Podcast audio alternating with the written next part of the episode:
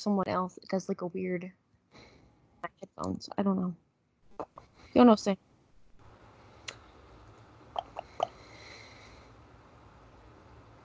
Hey everybody, welcome back to another episode of Copulators Dive First. Oh hey. Hi. Hi Ash, how are you? I'm okay, Nick, how are you? I am still coming out of the throes of a unplanned Sunday afternoon nap, but that is okay. I mean, that doesn't hurt. It's a nice day out. It's a little warm. It's a little warm. It's sunny. The wind is crazy, which I like. So a lot of our neighbors have wind chimes, and I find wind chimes very relaxing. Yeah. But some people don't. So sorry to my neighbors who don't. It's weird if you don't, to be honest. I don't know, but I am very passive-aggressively telling my neighbor, who probably doesn't listen to our podcast because they have no idea who we are, that they should stop smoking weed and complaining about their life on our door step, because we could hear your ass whenever you out there, and you out there every day. Get a job. Yeah, that would like greatly improve a lot of situations in your life. Mm-hmm. Maybe you'd hate it less. I don't know. But yeah, that's not always true. But that's a step. I don't necessarily know their life, but I do know that they've complained about the wind chimes. So, like, come on, you joyless bastard. Mm-hmm. Like, just wind chimes are one of my favorite things about incoming spring. Okay, I associate wind chimes with good weather, but also the beach. I feel like wind chimes are very like beach house thing to have. Yeah. Oh yeah, very beachy vibes. Beachy Beach too sandy, water too wet. Bitchy vibes, man. Yeah. So, goodness. I feel like it's been a while since we've had like a nice conversation. Everything is just so busy all the fucking time, and like it's annoying, but like it's shit that has to get done. Yeah. But it is what it is, and here we are on this beautiful Sunday. I got a lot done today, still got a lot more to do, but you can only do one thing at a time. Fabulous. That sounds like a very adult mindset for you. Hashtag work. Hashtag work. So yeah. Basically my life is like I moved in here in November, mm-hmm. and like I'm still in the throes of like unpacking, but like unpacking as like I see fit, as in like if I don't know I need it, then I clearly don't need it and it can stay packed away. But like in that sense, I've been living out of laundry baskets for the past 3 months because I don't have like a dresser, and my old place used to have this badass walk-in closet, and like I don't have that anymore. So I've just been kind of like, whoa, I guess I'm just gonna live out of laundry baskets until I figure out what I'm gonna do. And here I am deciding to be an adult and hanging up a majority of my clothes. So, you know, that's my Sunday. Well, that's good. You're like establishing like, hey, I live here. Right. I should put my clothes away. Hey, yeah, I should probably like at least attempt to like be an adult and put my clothes away, so that way I'm not like living out of laundry baskets. Even if it's temporary, it's like making a dent in my life. That's all I need. I don't need like daily affirmations of self-improvement. I just need to make tiny dents. I mean, honestly, I am still psyching myself up for this like weight loss journey that I have to go on, because do it together. I recently got a Fitbit.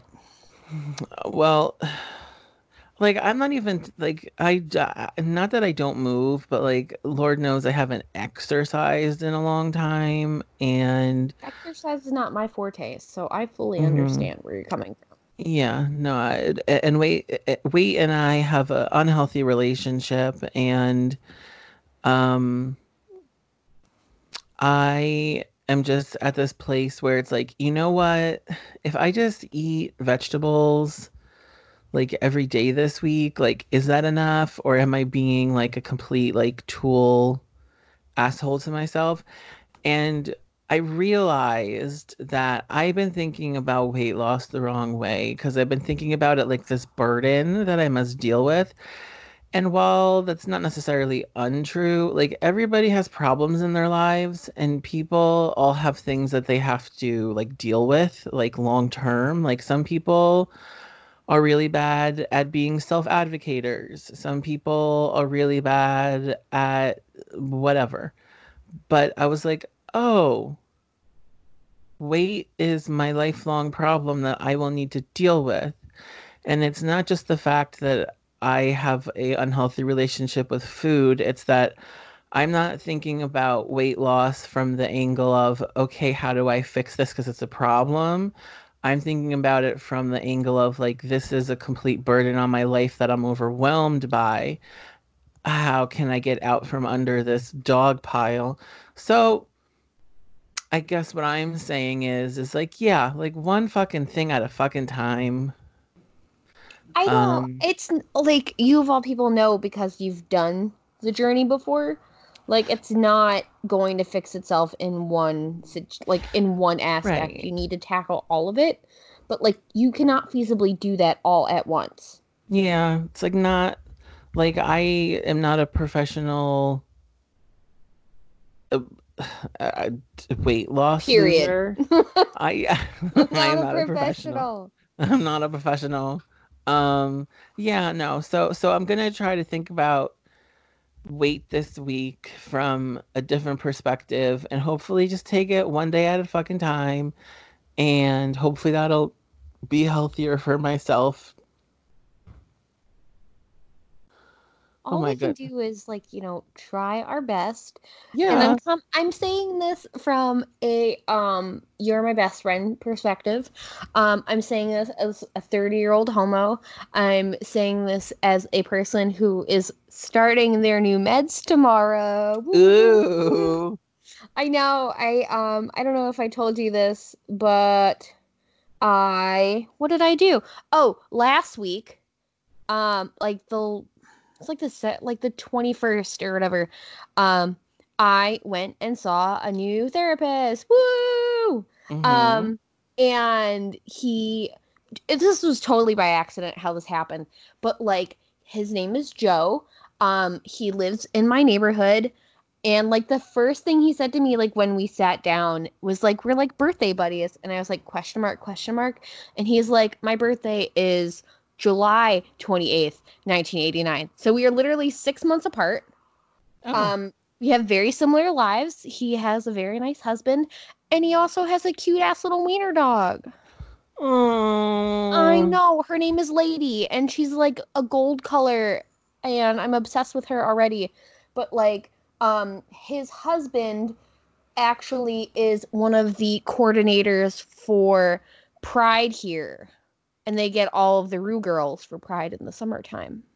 Okay, that's cool. Yeah, and he's, like, really nice. And he's, like, trying to, like, work with other LGBT youth and other LGBT patients. Mm-hmm. And he's also working, like, with the Cleveland Clinic, because trans people need like medical clearance before they have top and bottom surgeries. Mm-hmm. So he is actually working specifically with those like types of plastic surgeons, like exclusively, to create like a safe space for LGBT youth.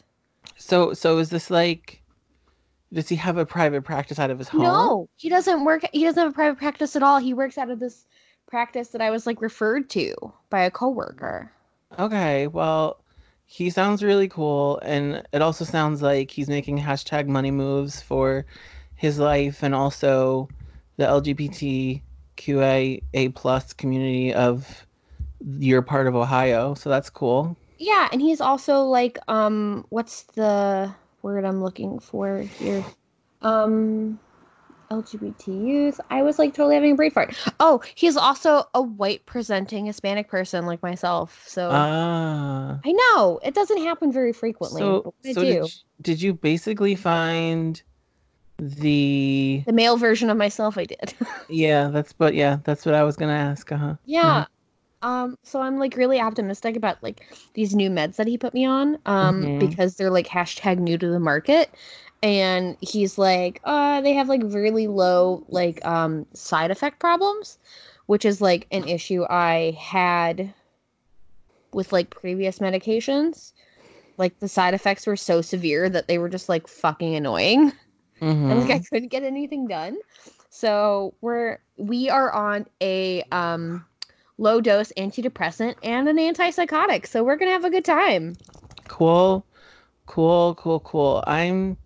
I'm still doing okay with that Prozac, boo, you know? I mean, if it works for you, it works for you. Yeah. I'm just a bipolar individual, so, like, Prozac isn't necessarily going to work for me. Oh, right. But, yeah, my point being that, like, we all have to go on that, like, journey of, like, is this working for me or not? Yeah.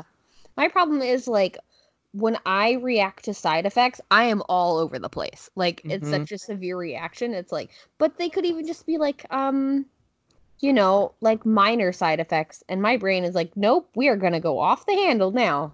Yeah, I've been very fortunate that I don't really have that, but I also am mostly just depressed. Yeah, depressed and obsessive compulsive. It's fucking stupid, isn't it? Like, oh my god, I just want to be able to get shit done without there being a fucking problem like every 5 minutes. Yeah. And I will say that my last therapist who I had to break up with did do really well with Isn't it like it makes you really sad when you have to break up with your therapist?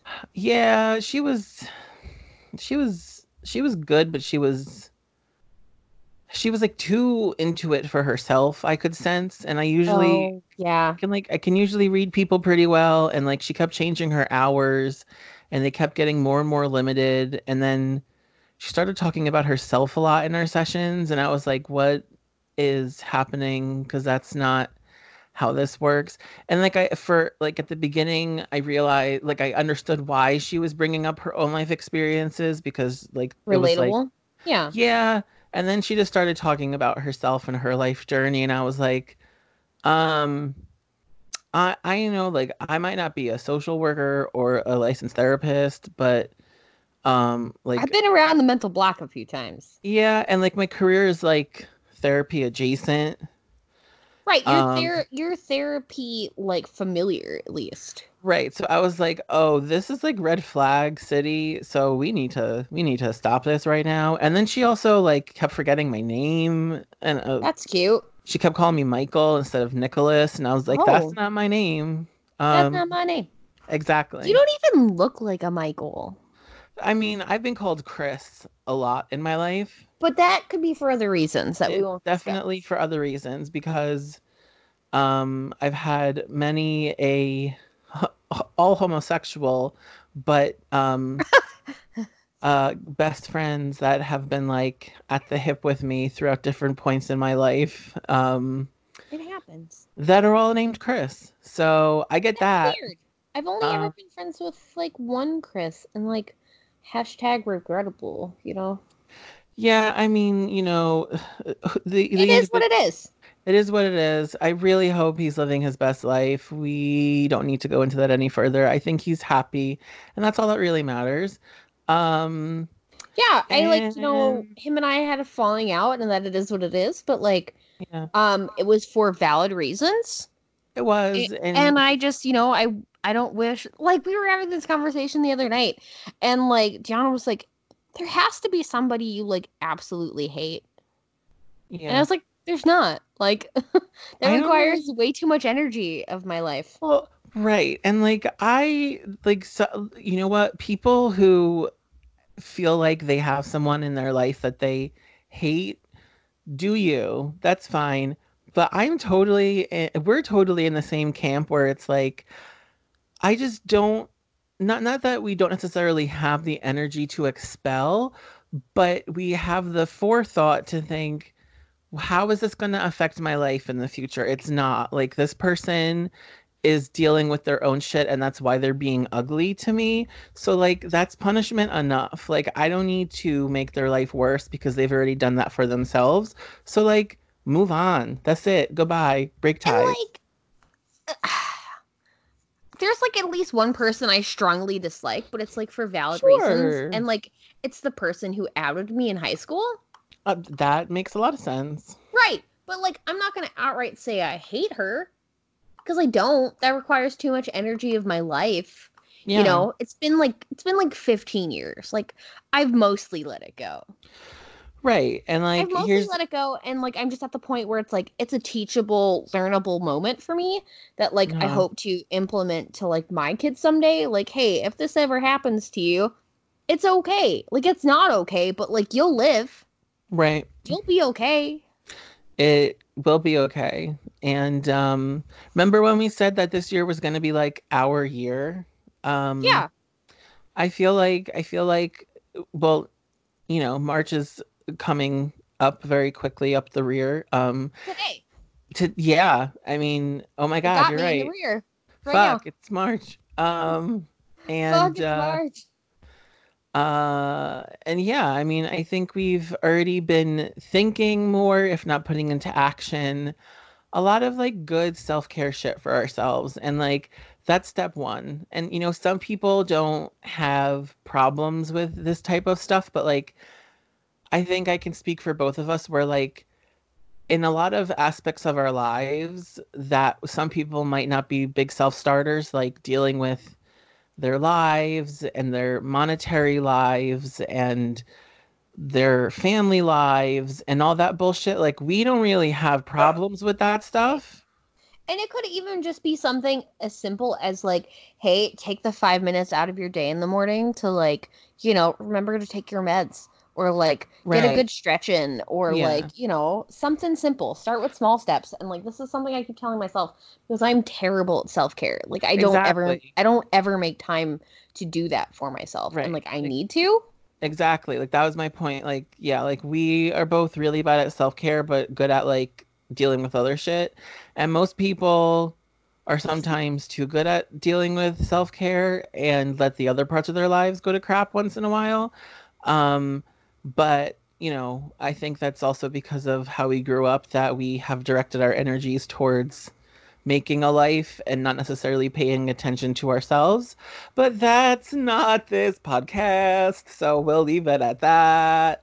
I just, like, you know, I want the best for everybody. Right. In general, even if you're a terrible person, I want the best for you because maybe that's why you're a terrible person. You know? You know what? Like, honestly, if you're going to be a terrible person, at least live your best terrible person life. I'll just stay out of it. Yeah. That's your business, man. Yeah. So anyway. Terrible people. Yeah. The movie we're discussing this week is much anticipated, much requested. Exactly. But the words came right from my lips to your mouth, etc. I mean, we're sharing a brainwave here, man. Yeah, that's fine. We're vibing hard today, and that's healthy for both of us because we needed a little kiki chit chat, and we're having. Don't give me the tea, but I have not watched Drag Race yet. Okay, well then I started it, and then I was like, I'll watch this later, and then when I went to go watch it later, like on on demand or whatever, it wasn't available. So now I have to fucking wait till Wednesday for it to rerun on Logo, and then like record it like a fucking, you know, grandma in 2009. But I digress. First world problems. How dare? Yes, yeah. First world problems. I'm okay. You know, not being like able to watch it that long because I don't give a shit about Nicki Minaj, you know? I mean, here's the thing about Minaj. I mean, it's one up with Nicki Minaj. It's one episode and it wasn't super eventful. Like, it was good and fun and stuff, but like you'll be fine until you see it. That's what I figured. It's not, I mean, I've waited this long. They're going to oversaturate the market. What month is it? March. By the time it's over, All Stars will be on Showtime. I know. What the fuck is that about? But it is what it is. I don't know. But I have Showtime if you don't, so let me know. Let me know. So we have like on Amazon Prime, like we have like HBO, we have like the HBO Go channel through Amazon Prime, and stuff like that. And we had Stars, which like is nice to have a different set of movies than HBO, but I don't know why. Like Arthur added that one at some point, and then I was like, how much is this a month? And I was like, oh, it's the same price as Showtime a month. So I canceled Stars and added Showtime. So now we have Showtime. I think Showtime is better than Stars. We did honestly, the free trial, and I wasn't impressed. Like I was looking at it and I was like, oh, I forgot like how much original content Showtime had and stuff. Oh man, there's so many good things on there. And like also like I just not that RuPaul is listening, but I do want like him to know that you basically forced me to have Showtime to watch a program which you've addicted me to, and you know that's what you've done, and that's not okay. Also, the other thing is, like, you're changing it from a accessible content for LGBT youth and moving it to a premium channel, which is, like, creating, like, LGBT exclusivity, question mark? Correct. And, like, elitism, and I'm, like, not into that bullshit, so... Yeah, and, yeah, I agree with you 100%, and while I do understand that from, I don't know how else to say this, but from a marketing perspective, it's exciting that other networks within the family of products, if you will, that owns VH1 and Logo and MTV and all that stuff. Yeah, it's a Viacom label. Yeah, is also willing to show this very overtly LGBT program. Like, they must have known what they were doing. Like, Showtime is not something that everybody has, especially fucking teenagers. And even some adults. Like, not everybody can afford to have a premium, you know, cable plan or... have all of the subscription things and all that jazz. So it is a little bit icky to me, but it's also at least like not unreachable. Yeah, it's not unreachable, but it's just kind of, it was very odd. And then like, is All Stars always going to be on Showtime now? I don't know. Is it just this one quote unquote special season like they're marketing it as? And like, here's the other thing. It better be fucking All Stars 5 and not some bullshit that they're coming out with otherwise, because I've been waiting for All Stars 5. Yeah, it better be All Stars 5. But also like, I've been waiting for All Stars 5 for a while now because... one of our friends here in New York City is like a pretty well-known Brooklyn fashion designer now.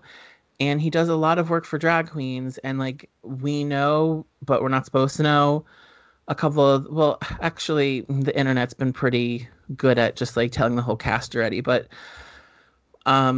like there's a couple of queens that are going to be on All Stars 5 that specifically had our friend make costumes for them for All Stars 5. And that's like, hella exciting. And I want to see it finally. Absolutely. So, and I totally want to applaud their work. Like that's amazing. Well, when we get there, I will let you know. But you let me know. I'm just excited. I'm excited that like today feels springy and I'm like coming out of my gloom of like you know, being in the hole for like the last like I don't know 4 or 5 months of being unmedicated and you know, stuck in Midwestern winter. Yeah, I don't envy you for that part. Midwestern winter does not sound fun, and it's not been terrible this year, but any amount of winter is terrible to me. So. Mm-hmm. Okay. So. Cabin in the Woods, man. Yeah, Cabin in the Woods. When we put out that poll, a month ago at this point, about what movies you'd want us to do specifically, Cabin in the Woods was like numero uno on the list. So we were like, been on our radar for a long time. It has. We were like, we gotta, and now we are. But just, I would like to finish out this Kiki with a few things very quickly. Number one, a very lovely individual reached out to our Instagram. I've been speaking with them back and forth now since they reached out, and they're just like a heckin' good human. Do I know about this? I don't think you do. Okay.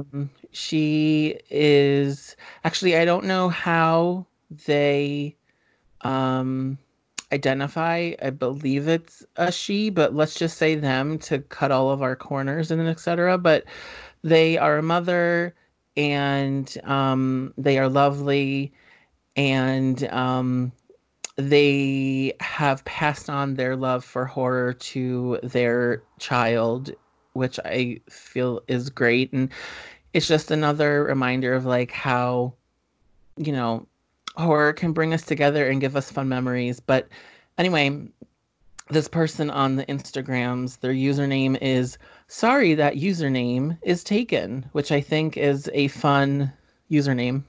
I like that. Yeah, but they reached out initially because they wanted to just give us a heads up that in the doll episode, when we were talking about Lord of the Rings, because we thought that Ralph looked like whoever plays Frodo. No, not Sean Astin. No, not who plays Frodo. Sean Astin. Mm-hmm. Sean Astin plays Samwise. Yep, Samwise Gamgee. Yeah, so apparently we said Frodo by accident, but she was like, just heads up. They were just like, heads up.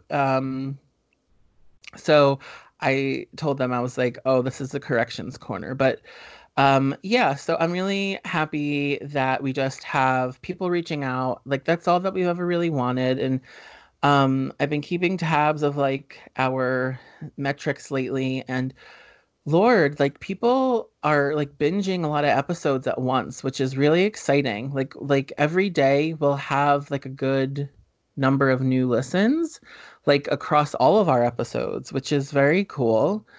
And like, even if it's just for like a little tidbit like that, or like, oh, I was listening to blah, blah, blah episode and like X, Y, and Z, just like hit us up. Like, again, we don't bite. We are doing this because it is fun and it's not our full-time jobs, but like, if it could become that, that would be fantastic. Like, yeah, sure. There's like other gay horror podcasts out there, but like, we're the only gay it's okay. podcast oh that. Oh my goodness. I know.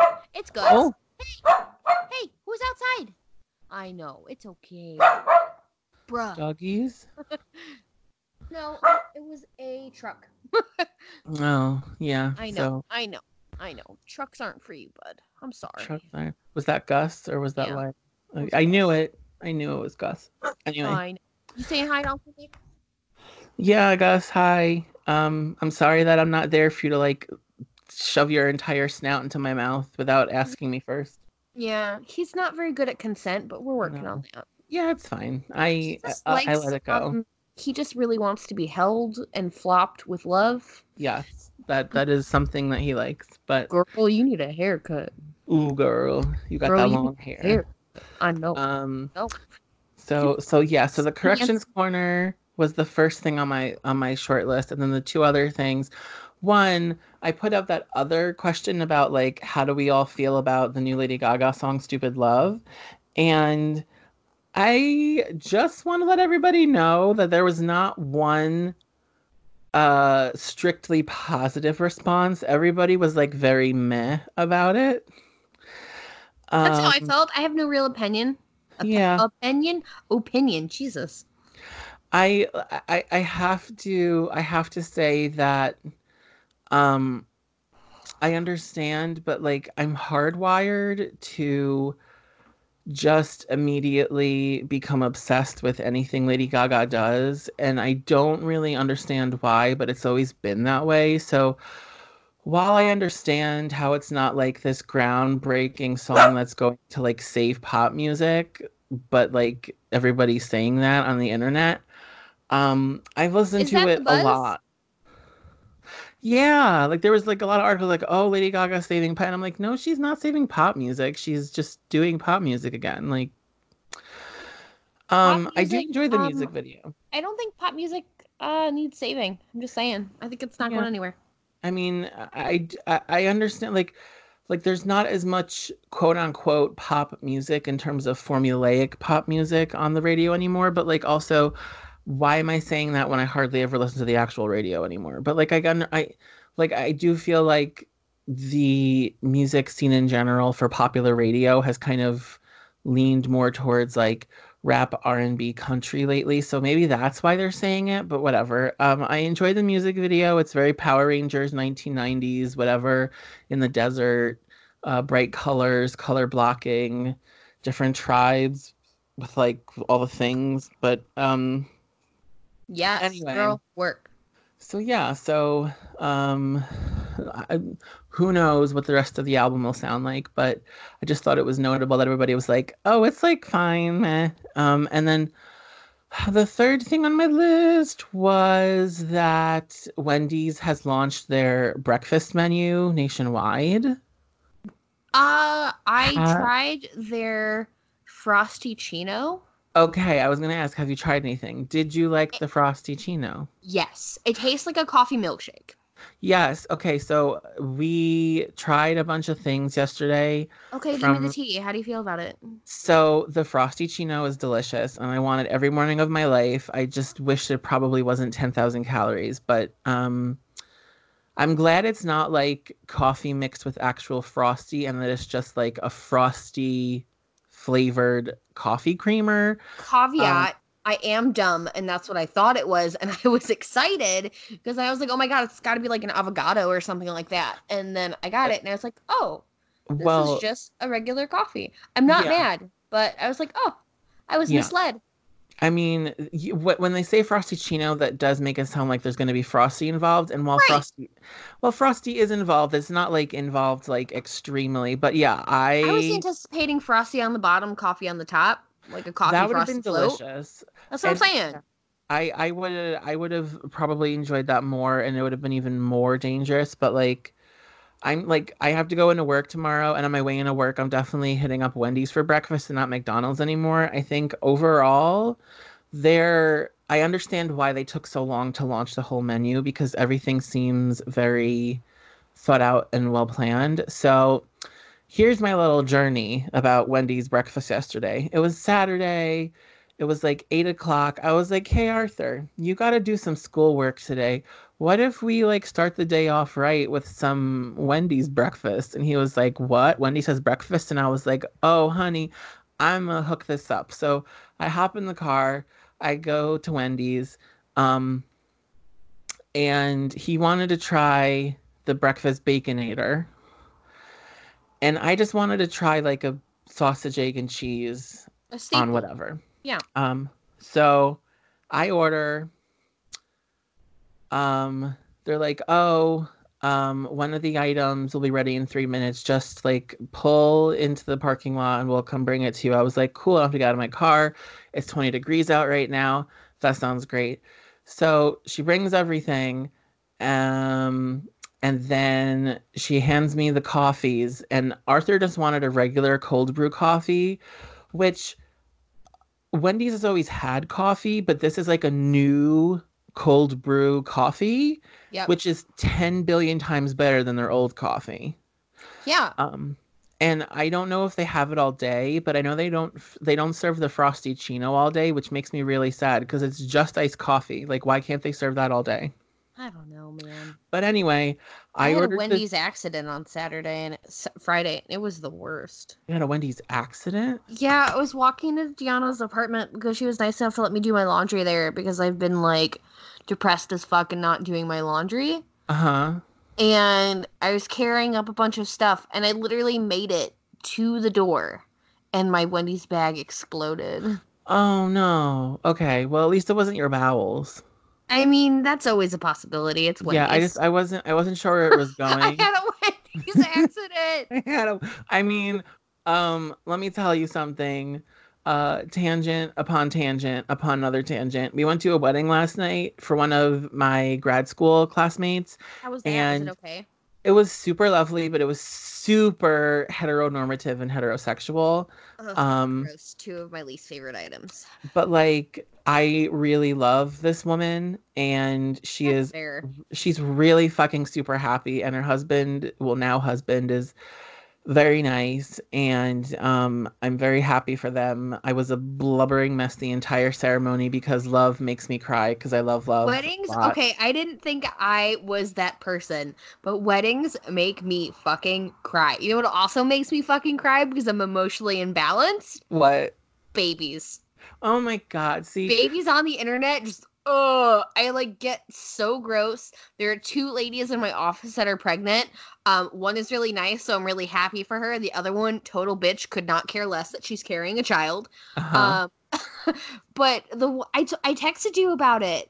The girl in my office, she is originally from China, mm-hmm. and she's having an adorable little Chinese baby. Oh yes, yeah. You and did, I just yes. like, I can't. I cannot. She's due. Yeah. She's due, I think, end of April. And she's like, we don't have a name picked out yet. And I was like, even better. That way I can borrow him anytime I want and call him whatever I want.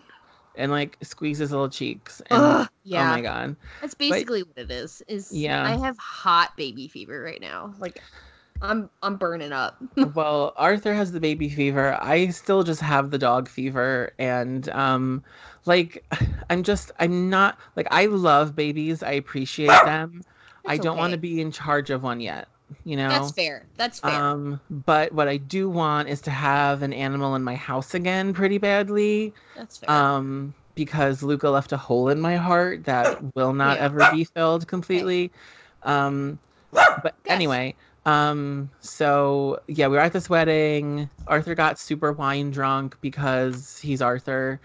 I realized I'm at this point in my life where I just genuinely don't like the taste of alcohol unless it's like a beer that I really like. Yeah, I'm a hashtag non-drinker at this junction in my life. Yeah, so, and that's fine. It's cool, like whatever. But like, I really hate wine. Like, I don't know what it is. But so we got Taco Bell, and Taco Bell saved our lives because neither of us felt gross this morning, but then we both had Taco Bell accidents, and that is the point of my story. I mean, that's just the nature of Taco Bell, man. You're gonna have a bad time as you're having a good time. But it did the trick. It left no hangover for my man this morning, and that's all that really matters. It's because that quesadilla soaks up all that wine carbonates or whatever the fuck they are. It was great. But so back to the original thing about Wendy's breakfast. So the girl brings us our stuff. I had ordered the chocolate Frosty Chino. She brought me a vanilla one. So I was like, oh, I'm so sorry. I didn't order the vanilla. I ordered the chocolate. She was like, oh, I'm so sorry. Stay here. So then... basically, here's the deal. I ordered two sandwich combos, so it's the sandwich with like their breakfast potatoes. Yeah. And then because she got my coffee wrong, she brought out my coffee that I ordered, and then was like, "Here, have this breakfast bar as a we're sorry." And I was like, "Oh, that's so nice of you. Thank you." And then I had ordered three sandwiches, so the two combos, and then Arthur and I were going to share the maple butter chicken biscuit because we wanted to try it, and it was delicious, but I'm looking in the bag, and I was like, oh, no, my sandwich is missing. There's only two sandwiches here. So then I had to go through the drive-thru again and say, hey, I'm sorry again. We just talked, but now I'm missing one of the sandwiches. So she was like, oh, my God, I'm so sorry. So then she go to the window. She gives me my sandwich, and then she gives me a sausage, egg, and cheese burrito as another we're sorry. And I was like, oh my gosh, thank you so much. Like, you've been way generous. Like, it's no big deal. Like, whatever. But so long story short, we basically had almost the entire menu because we got all these free things. Free oopsies. The breakfast bar is basically just an excuse to sell a oatmeal cookie. And it was fine. But the breakfast baconator was delicious. It's like a sausage patty and then 4 pieces of bacon and like a Swiss cheese hollandaise sauce, which is more so like a mayonnaise-y cheese sauce. Like, it's not, like, doesn't have the specific consistency of hollandaise, probably because it's like stabilized in some like very not okay for you manner, but it was delicious. The biscuits are good. The maple butter chicken biscuit was very delicious. It wasn't too sweet. It was just like sweet enough, and the chicken was good. The bread that they put their regular sandwiches on is supposed to be like a croissant brioche type of bread. And it's very, very buttery and very wonderful. But I will say, I think the surprise hit for both of us were the breakfast potatoes, because they are very well seasoned and like delicious. Which is like a hard thing to achieve for fast food. Yeah, and they're more like potato wedges than their typical fries. So like it is different than their fries. But I would love to have those potato wedges as an option for my side if I'm there for like the lunch and dinner menu. And like, yes, they just launched this menu nationwide last week. So baby steps, maybe they will start to offer things all day long at some point. But all I'm saying is I would love to be like, it's the middle of the workday. I need to pick me up. Let me get myself a Frosty Chino. 'Cause that would be ideal. Like, that should be an all-day item. So, long story short, I would say that Wendy's breakfast is very successful. I haven't really thought about the price point yet in comparison with, like, Dunkin' or McDonald's. But, like, my gut is telling me, like, go to Wendy's instead of McDonald's because everything just seems like a little bit higher, fancier quality. But mostly because it doesn't matter what I'm eating if I can have a Frosty Chino. I just love it. That's fair. It's so good. But yeah, so Wendy's breakfast is Charles family approved. Holler. I mean, fuck it. We're just not going to do a movie this week. We're just going to talk about our week. I know. God damn it. Especially, and I did all of this research for Cabin in the Woods. It's all very interesting because it's let's just get into it. Let's do it. But yeah, if we don't bite the bullet, then we're just never going to get anywhere. Yeah, it's fine. You know, we haven't talked in a while. I'm sure this is all very entertaining for people who wanted to listen to two people talk about their lives. So, and if you didn't, then sorry, not sorry. This is our podcast and not yours. Speaking of, I really like Trixie Mattel's new album. I haven't listened to much of it, but it's really good. I know she describes it as having like a 60s beachy vibe, and yeah, like she's very successful with pulling that off. Like, it's all very nice to listen to. So anyway, Cabin in the Woods, 2011. Yeah, 2011. That's when it came out.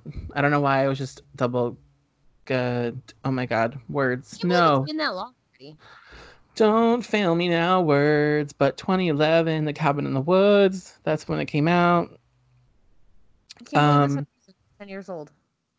Yeah, Jesus. Jesus. So yeah. Drop some knowledge on me. What we got?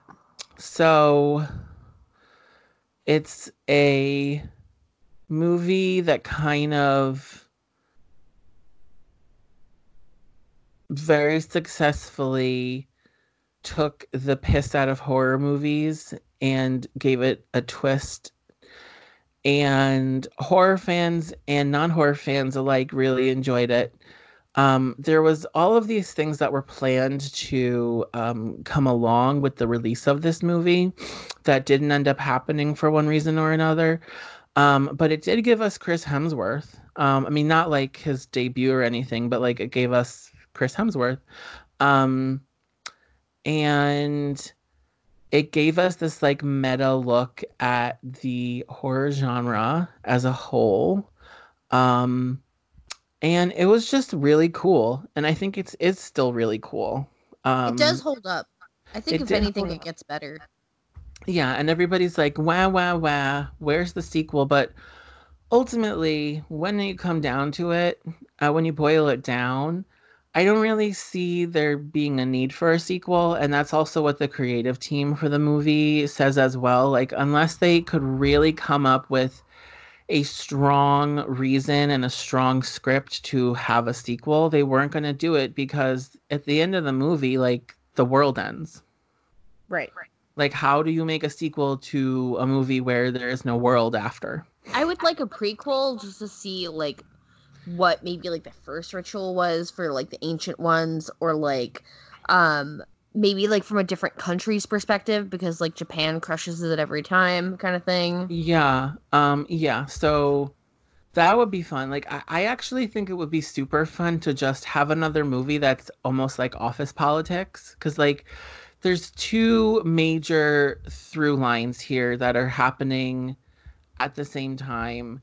One being that it's like the group of five stereotypical teenagers going to a cabin in the woods, and, you know, they're going to get picked off one by some mass murderer killer. Like, this is a slasher film. And then the other through line is these people who at the beginning of the movie are basically just introduced as individuals who work for this corporate company, and they're like, you know, worker bees. And they're just doing their jobs and being belligerent about it, and, like, being gross men about it, and all those nice things. But then we come to realize that, like, they are controlling the situation that the five teenagers are in. It's because this slasher movie situation is some ritual that we learn more about as the movie goes on, that is being done to appease the ancient gods that live in the Earth's core, or something along those lines. Like, I would say that, like, the best comparison to what these, like, ancient ones are is probably, like, the Titans of, like, Greek mythology, probably. Right. That's kind of what I got out of it as well. But so they need this blood sacrifice to happen every year to be appeased and not to break back up to the surface of the earth and kill everyone and have it start over. And it's like this large company where they have different teams and corporate offices across the world that are all doing this thing where they're, like, setting up this, like, semi-controlled environment thing. It's okay. Hey. Where people are gonna die as a part of a ritual.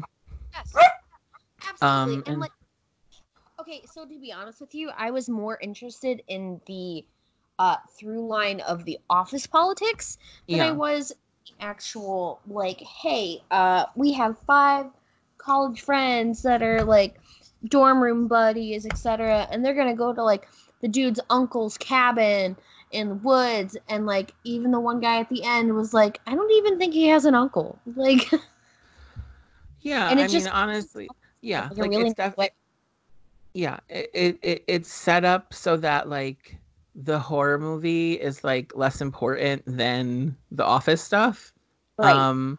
Because to the office folk, it's like another day, and they're, like, rolling their eyes and shit.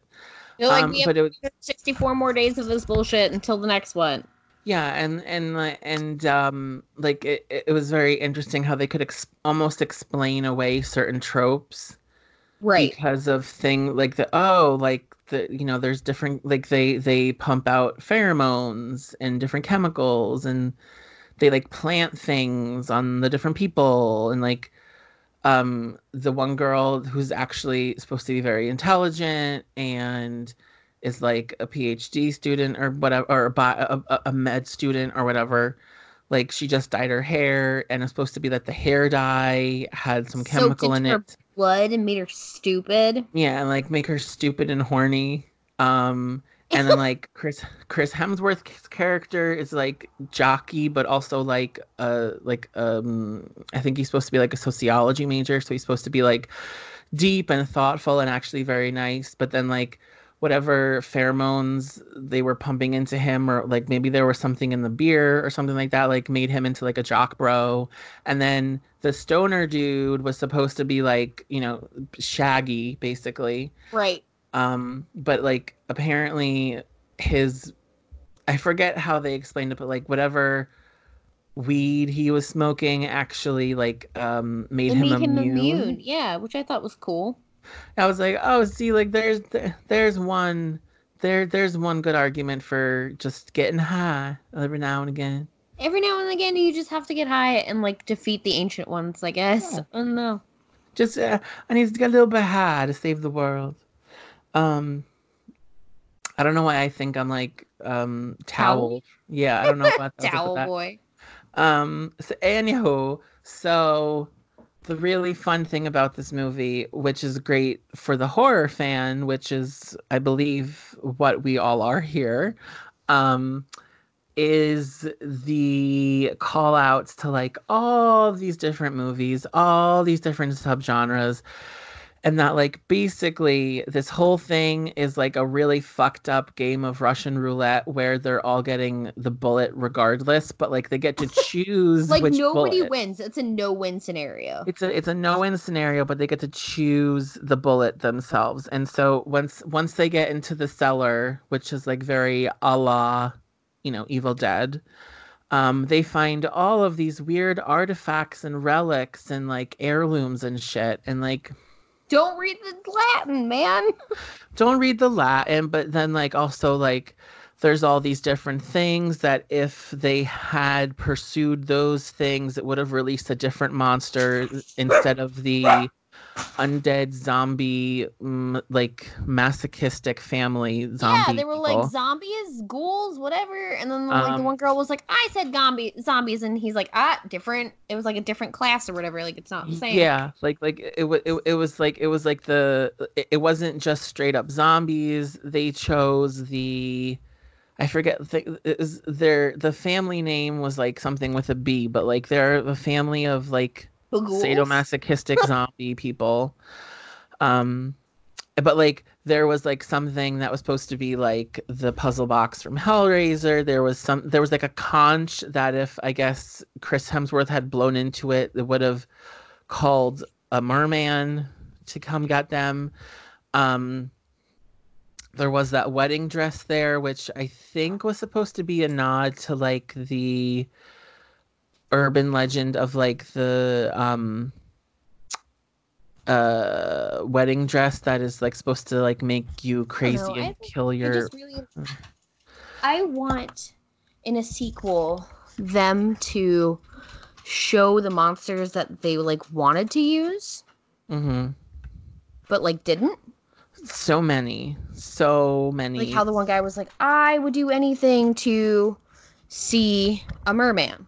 Right, and then like a funny haha, he gets killed by the merman at the end when all of the monsters are released from their cubes, and then they're just all out. I know this is the only movie where somebody dies via unicorn.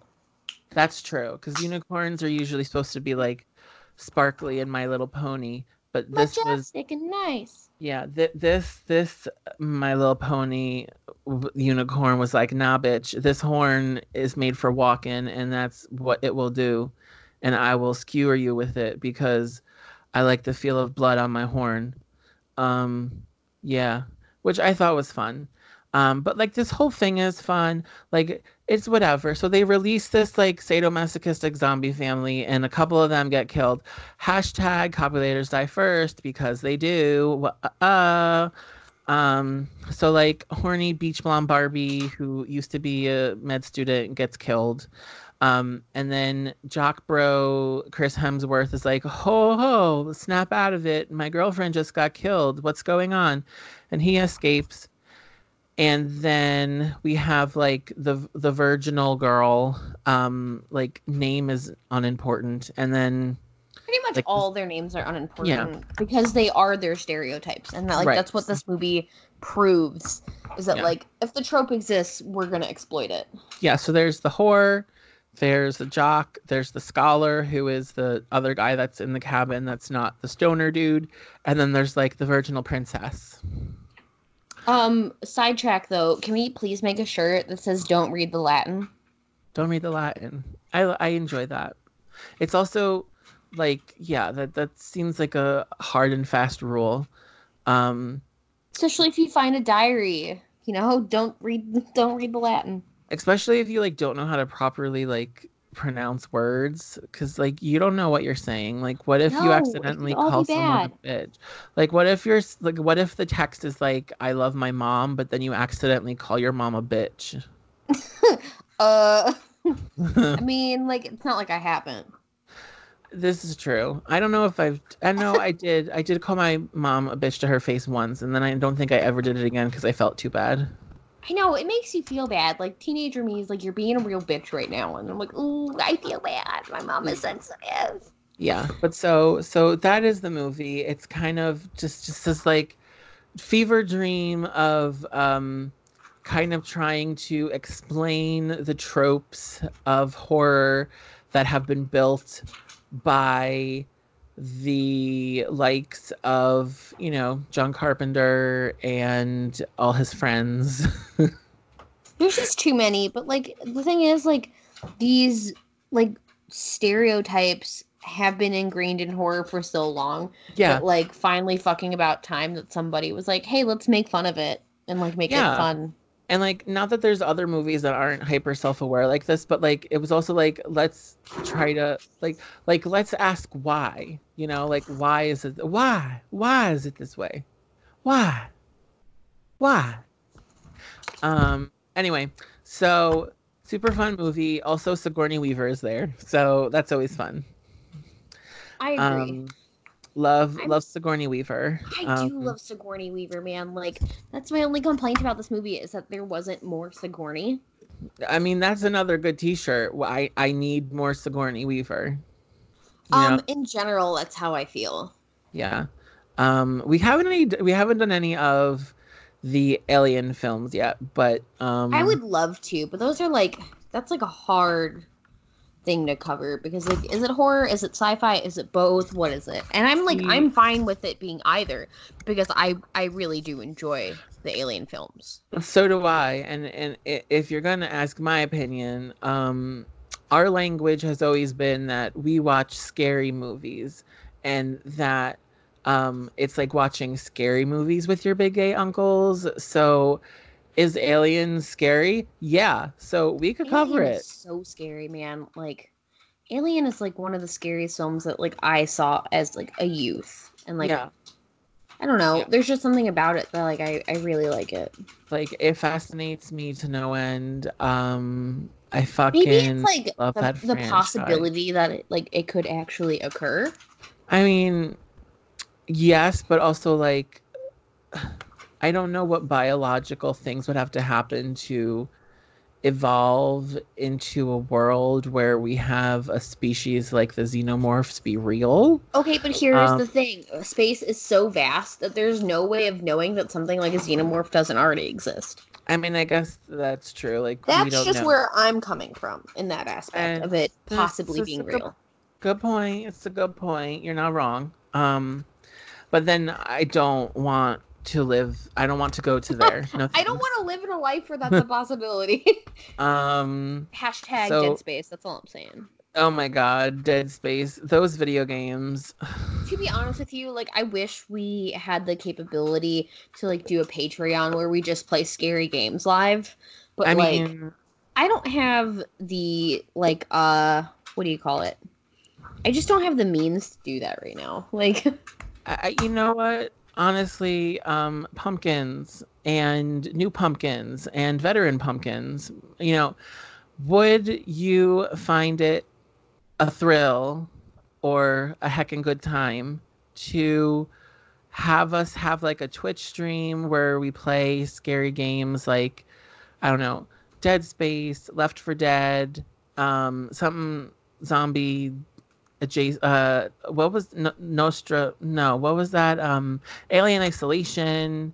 Any of them. I am looking to obtain a Nintendo Switch in the near future. Oh, I love me Nintendo Switch. It's my favorite thing. But like, when I do perchance buy it. I'm holding out for the Animal Crossing one. Oh, yeah. Okay. So once that's available to me at an affordable price, I would love to do that. And I don't know how many, like, horror games are available, like, in the free marketplace of, like, the Nintendo store. You know what I mean? I don't know if there's many, that, but, I mean, I do own the Friday the 13th video game for Switch, so right. There's that. I've heard good things, but I've heard, like, it might be past its time. I don't really know. But you know, it would be a badass fucking video game, Cabin in the Woods. Wait a hot second. So that was a perfect serve up, my friend. You're welcome. So Spiked and served. I have some interesting little tidbits about this movie. So there was a lot of plans for this film, and I understand why, because it was a very well thought out, well constructed original idea. And that absolutely, I don't think there's anything else like it. Yeah, and the fact that it still holds up means that, you know, it holds its weight. It's wonderful, and there's a reason why there's such a large fan base for it, which is why people were like, hey, do Cabin in the Woods, and here we are. So anyway, and I've also heard people, I'm not gonna name names on the Instagram, like talking shit about like how much they're over people talking about Cabin in the Woods, and it's like, Cabin in the Woods is fucking groundbreaking for many reasons, but like one of them being like, not very frequently are films derived to be so self-aware that they're like funny. Right. And let it have its time, you know, let it have its fan base. Let it be a new generation cult classic. Like, I also don't give a shit about when people take a big fat dump over what other people like. Right. What you like, as long as it's not harmful. Right. And don't just say you don't like something because you want to be different, because then that means that you have issues with within yourself where you feel like you need to have all the attention put on you, and even negative attention is tension that you would create, that you crave, and that's a problem, and that's something you should deal with. You know, it's very funny. I just feel like we're both in this point in our lives where like we can call people out on their shit because we know how the game is played, because we've been there. Do you know what I mean? Just like too fucking old for people to be difficult for no fucking reason, just because they want to. Right. Like we were I get it. Mm-hmm. Yeah. That's the thing. Like I have your number. The jig is up. Like, stop it. Like, it's not cute. It's not funny. Like, if you genuinely dislike something, that's okay. But you don't have to make other people feel bad or defend what they like. So suck a bag of D's for no money. Yeah. Yeah, exactly. So, anyway, there was going to be a video game tie-in. I mean, I would have played the shit out of that. Did they say, like, what platform it was for? So, what they were going to do you remember I actually just mentioned this, but do you remember the games Left 4 Dead and Left 4 Dead 2? Yes, for Xbox. Yes. So, I was a big fan of these games. I used to play them with my sister, Jamie, all of the fucking time, and we would go hard because it was super fun. I remember my favorite weapon in Left 4 Dead 2 was the frying pan, and I would just run around killing zombies with the fucking frying pan, and it was fantastic. But as anyway, long as it wasn't those bombers, man, that was bad. Oh my god! So yeah, there was the huge ones that exploded. There was the hunters. There was the witches, which were like loved the witches were the most dramatic zombie though, right? Like, it was like, girl, just find a stage and get all of your energy out, you know? But anyway, so it was the equivalent of the Britney Spears character in Resident Evil 5. Oh my god. Oh, I lost sleep over that. Oh my god, could you imagine if we had a Twitch stream and we just played Resident Evil 5 again? Oh my god, I would have to go buy like an old Xbox or something. Yeah, that's the only thing. I don't have any like video game systems. I have a Wii. Like, yeah. I have an old Wii, and it's just for playing Mario Kart when I'm high as hell. Yeah, but that was so much fun, that game. When we played it together. They don't make them like I used to, man. Like, one of my favorite scary-ass fucking games is Fatal Frame for the PS2. Yeah, PS2. And like... Right. And no offense to, like, Resident Evil 6 and whatever, but, like, hot take... Full offense. Great. It's terrible. Yeah. So, anyway, so yeah, so the video game tie-in was gonna be basically like a patch for Left 4 Dead. Like, I guess it would have been like a DLC when DLC was still really new. Right. Where you could play through the cabin portion, but then also the like the cube, like underground office portion as well. Yeah. And it never happened because the movie took longer than like expected to come out because of all the special effects and things. And in that time, even though I think the video game might have been like ready to go, the delay in the release of the movie was no bueno, because in that time, the company that made the video games, I think they were called Valve or something like that. Anyway, they got They went bankrupt. So they was like, oops, no more. Sorry about it. It is what it is. But the different like types, like so the boomers and the hunters and the witches, and I think maybe even just the general zombies, like all of them are actually in the movie. Right. I think you have to look really hard because I didn't catch some of them. I think I saw, maybe it was the witch. I don't remember. Yeah. But so there was going to be a video game, but also another super exciting fact tidbit that I wanted to share was we know and love Heather Langenkamp. Yes. She is our Nancy from A Nightmare on Elm Street, but she and her husband have a special effects company called AFX Studio. And they actually did all of the effects for this movie. So basically, that's crazy. Nancy did the special effects for this movie. And in the credits, she is credited as her married name, Heather L. Anderson. That's neat as hell. It's neat as hell. Thanks, like, Heather Anderson, Langenkamp Anderson. Yeah, like you created a career off of a movie that thrust you into stardom, and that's really cool, especially because like special effects are not fucking easy, so like props to you for like getting it done, man. Yeah, and it was done beautifully. Like, yeah, this is a really freaking good movie. But the other thing I have, which now I'm like, maybe we don't have to do this, is on the Cabin in the Woods fan wiki, there's an entire list of the monsters that are in this film. Okay, but it's hella long because there's a lot, and like you don't even realize how many are in there, even if they're shown for like 2 minutes. You're like, oh, okay, so okay, thank you. I could speed read it. You could, and then we can move on to rating. Yeah, I mean, I don't really feel comfortable doing fuck, marry, kill because like there's not a whole lot of that being able to like be done in this film, right? I mean, I would make out with Chris Hemsworth any day of the week. No, that's fair. I agree. But that's here nor there. So, I would have a beer with him.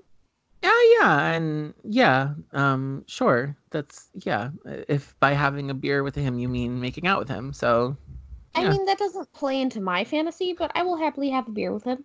Yeah. Okay. Sure. So, list of monsters in this movie. Let's start out with the ones that are on the whiteboard in the pool of all of the different departments. So there's Alien Beast, Angry Molesting Tree, which is a callback to, you know. That's a callback to, Evil Dead. Yeah. The Bride, which was that wedding dress in the basement. The Clowns, Deadites, which are supposed to, again, be a callback to Evil Dead. General Demons, Dismemberment Goblins. The Doctors, Dolls. Yeah. So I guess Dolls is a callback to Dolls. Yeah. That dragon bat, which was cool, that we saw at the end. A giant snake, Hell Lord, which is supposed to be like, I think that's supposed to be like the Hellraiser. Could be. The urine, which I don't even know what that is. What's a urine? Unsure. Oh, okay. it's a potentially offensive Native American character. So we're just going to leave that alone. Oh, thanks. A jack-o'-lantern, Kevin, which is a callback to the serial killer in, what's that movie? Sin City. Okay. The one that Elijah Wood plays. Yeah. Merman. It's been a while since I've seen that, but that's also a good film too. That is a good film. There's the merman that, you know, kills the guy. Yeah. A mummy, general mutants, general reanimated people, giant reptile, a Sasquatch / Wendigo / Yeti type character, the scarecrow folk, which if you do look, there's like a pack of scarecrows. Okay. Sexy witches. Ooh. The snowman. The sugar plum fairy. The twins, which is supposed to be a callback to The Shining. Unicorn, vampires, werewolf, witches. So just a reminder, there's sexy witches and then there's witches. So gross ass witches. I mean, that seems unfair, but whatever. Zombies, and then zombie redneck torture family, which is who they ended up picking. Yeah, and those were kind of like, that could be Wrong Turn, but that could also be Texas Chainsaw Massacre. Yeah, but yes, but no, because there's zombies, right? So like maybe The Hills Have Eyes, a little bit of this, a little bit of that. Yeah, because I think it's like a mashup of a couple things, because there is no like specific like callback to like backwoods Texas Chainsaw Massacre type family. I think it's basically supposed to be like if they were zombies, but yeah, anyway, right. So other monsters in the movie that were not on the whiteboard. American slow walking creepy girl, which I believe is supposed to be a callback to The Strangers. Could be. The ancient ones, who are like, you know, the whole thing. Balding menace man. The Blob. Boomer, which is based on the Boomer character from Left 4 Dead. The Bullhead Phantom. The Cow Skull Giant. The Charger, which is also based on a zombie type from Left 4 Dead. Creature with patterned segments of armor on its head. Creeping shadow. I can never say this word. Cthulhu creature. Oh, Cthulhu. Yep. Yeah, that one. Cyclops. A dark spirit. A face peeler. That sounds gross. It also sounds nice. You know, just. No, I don't want somebody to peel my face. No, I like my face. Don't take it. I wouldn't. You know, peeling my face is not like the worst thing that could probably happen. But I mean, like, it would hurt a lot because you have a lot of, like nerve endings in your face. That's why it hurts so bad when you pop a zit. But I'm also a BB and I hate it. But like, yeah, I mean, if we're talking about like a face peel, like if this dude is just gonna like give me a nice like exfoliating face mask, that's different. Saying. That's what I want. But I think he's gonna. I don't think that's what we're talking about here. Anyway, so floating, leech, creature, flock of killer birds, obviously call back to the birds. Four-legged saddled creature, sure. Garden gnome boy. And now we have a lot of giant things. We have a giant alligator, a giant ant, a giant ape, a giant cat, giant centipedes, a giant crow, giant deers, giant ferrets, a giant floating head, giant insects, a giant lizard, a giant millipede, a giant owl, a giant tarantula, a giant toad, and a giant woman. Hooray! I mean, yeah. I mean, those are basically like callbacks to like 50s like B horror. Yes. Mm-hmm. A gladiator demon. A ghost. A ghost. Oh my goodness. A gorilla. The Hell Lord's minions. The humanoid. I don't know what the humanoid is, but you know, whatever. The Hunter, which is, I think, the last of the types of Left 4 Dead zombies that were in this film. Japanese Floaty Girl, which we see the Japan team, the class of little children actually capture her and turn her into a toad. So they're like fucking 9-year-olds. Like, how do they beat her? Like every year. Who knows? But Japanese Floaty Girl, I like that name. Killer Robot, which we see that a couple of times. It's like crawling upstairs and crawling downstairs. The Ku Klux Klan. I mean, that's fucking scary. Yeah. The probably Kraken. Demons. Mm-hmm. The Kraken. Man in transparent tarp. Sure. A mutant girl. Why it gotta be a mutant girl? Why ain't they no mutant boy? Huh?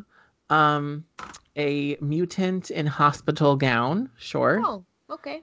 There's an ogre. There's a pale serpent. There's a phantom. There's a prince of darkness. A pterodactyl. A puffy tentacle creature. Rabid dogs. A reaver, which is basically like... isn't that basically like death? A savage with a hatchet, which is like, you know, backwoods Barbie, blah, blah, blah. Mm-hmm. Slimy horned cloak creature. The smoker, which is also another type of zombie from Left 4 Dead. The old man. The red fiend. The reptilian. The suffocators. That sounds scary.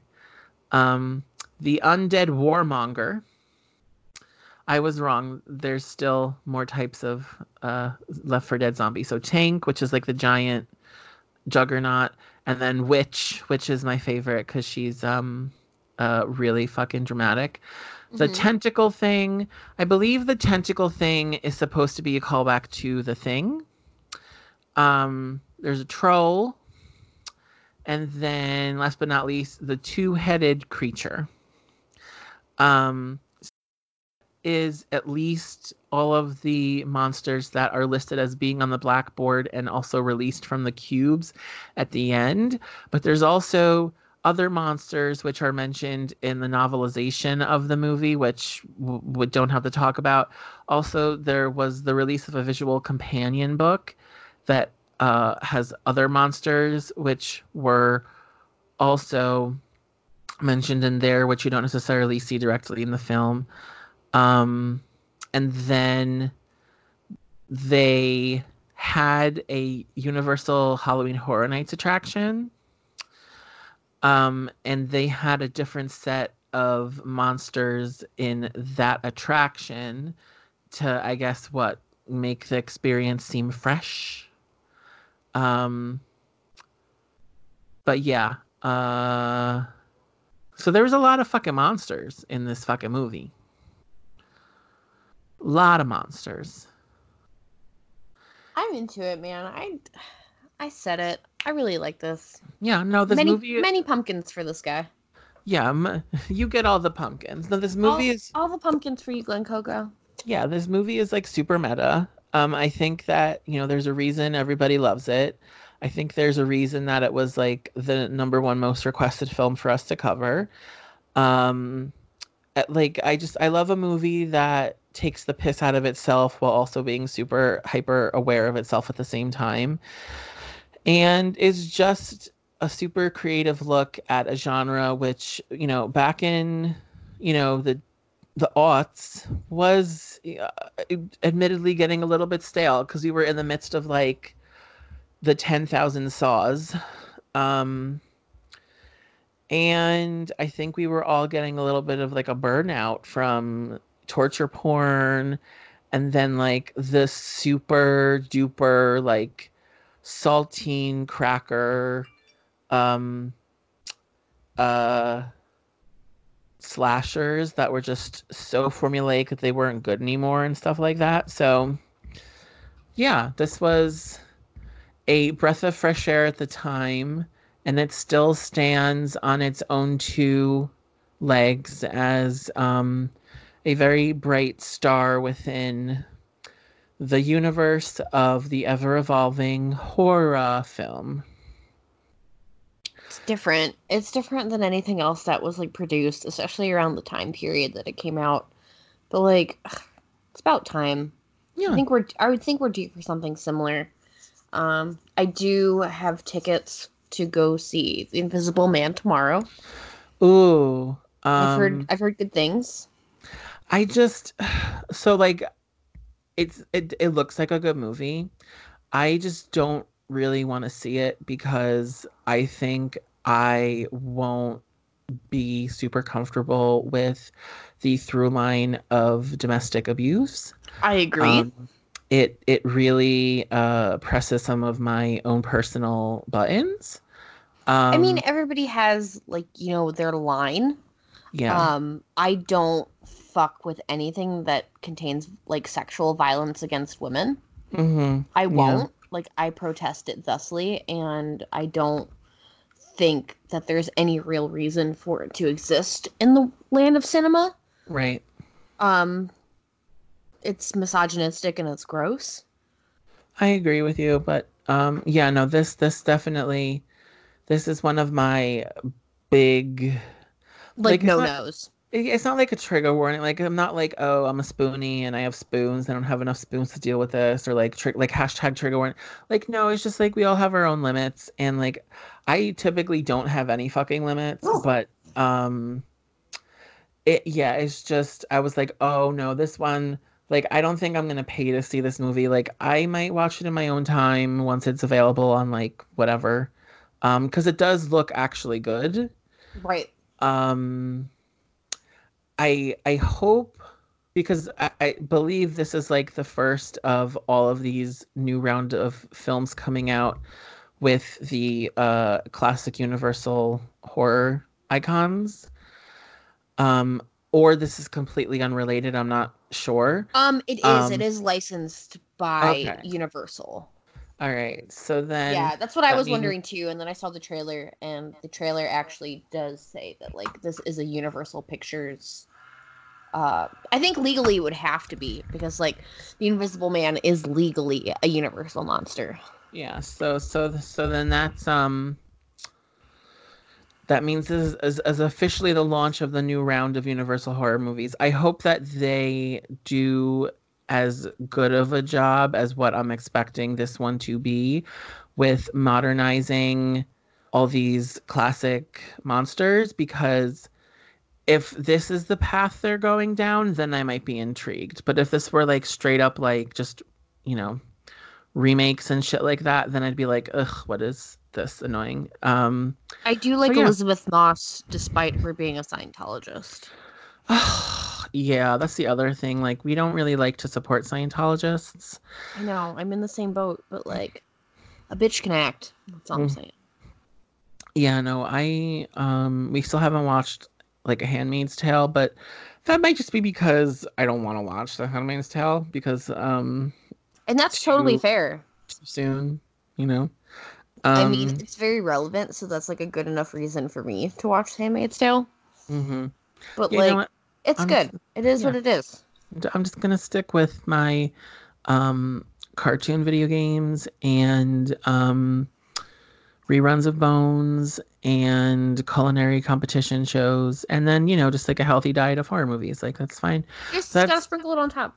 Yeah, it's like fine for me right now. Exactly. Whoop. How many pumpkins? I want to give The Cabin in the Woods 4.5 star. I am right there with you. I was going to say 4.5 as well. Okay, so that is 9 out of 10 pumpkins. And that means that we are right on par with Rotten Tomatoes, who gives this film a 91%. That's a lot for a horror movie. Especially for Rotten Tomatoes. They're not very horror movie generous by any means. They're not. Like, Roger and Ebert gave this 3 out of 4, which for them is very generous. IMDb 7 out of 10, which is surprising. Yeah. But even more surprising is that only 76% of Google users have liked this movie. Weird.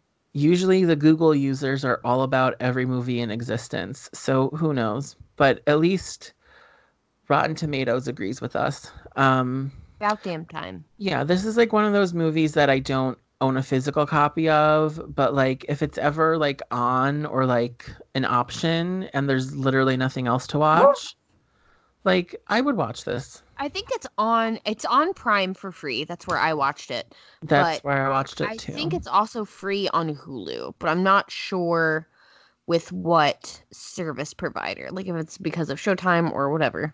But I digress. It's on the internet, so you can watch it. You can It's on the Primes. So it's Amazon approved, I guess. Who knows? It's Amazon approved.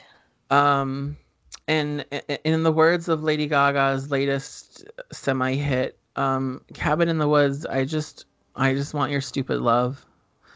Love, love, love. La la la la love, love, love. Yeah. That's some songwriting right there. Yeah, I mean, that's the other thing. Like, there's not many words to that new song. It's very much a club hit. Yeah, it's like a club earworm. It's gonna be a hit of the summer because homosexuals and iced coffee. You know what I mean? Yeah, it's gonna be like a Fire Island jam. Yes, it's gonna come on at the club, and everyone's gonna. I'm too old to go to the club now. I got a bedtime. I mean, well, the thing, like in P-Town, like clubs in P-Town are a little bit different because like there is such a diverse age gap that like it is more of a place for everyone, and like you can just hop in for a bit and like hang out and like leave. But like this came on in the club, I would whoop and holler because I would like P-Town, especially if it's like for older gays like us that just like want to sit down and have a beer, you know? Exactly, because there's only so many clubs on the island because it's an island. And this is also like you're gonna like hear this song drifting in the wind while you're sitting on the beach if that's something that you like to do in the summer. But I prefer to not sit on the beach because after 5 minutes I don't know what to do with myself and I hate direct sunlight. I'm just bored. That's just where I'm at. I'm just bored. Even if I bring a book to the beach, I immediately get bored because you know what I'd rather be doing with this book? Reading it in an air-conditioned environment where there are not tiny glass pebbles getting in every crevice of my body. And it's hot as fuck. It's like hot sand? No thanks. Like why? Like I have plenty of good memories of being on the beach as a child and being in the water and building sandcastles and all those things. I am done with it. I don't want it in my life right now. I don't want to be on a beach. We had this conversation already where like I made my mind up last summer. Who knows what freaking episode it was, but like I said it then and I will say it now. I'm just not a beach person, and it's in stone now. We can't go back. Yeah, I'm not going to force myself to do it and then have a miserable day. Like, I will go to a beach town and I will love the fuck out of it, but I do not want to set foot on that actual beach. No, thank you. I want like a stroll, but I want to stroll in the nighttime hours.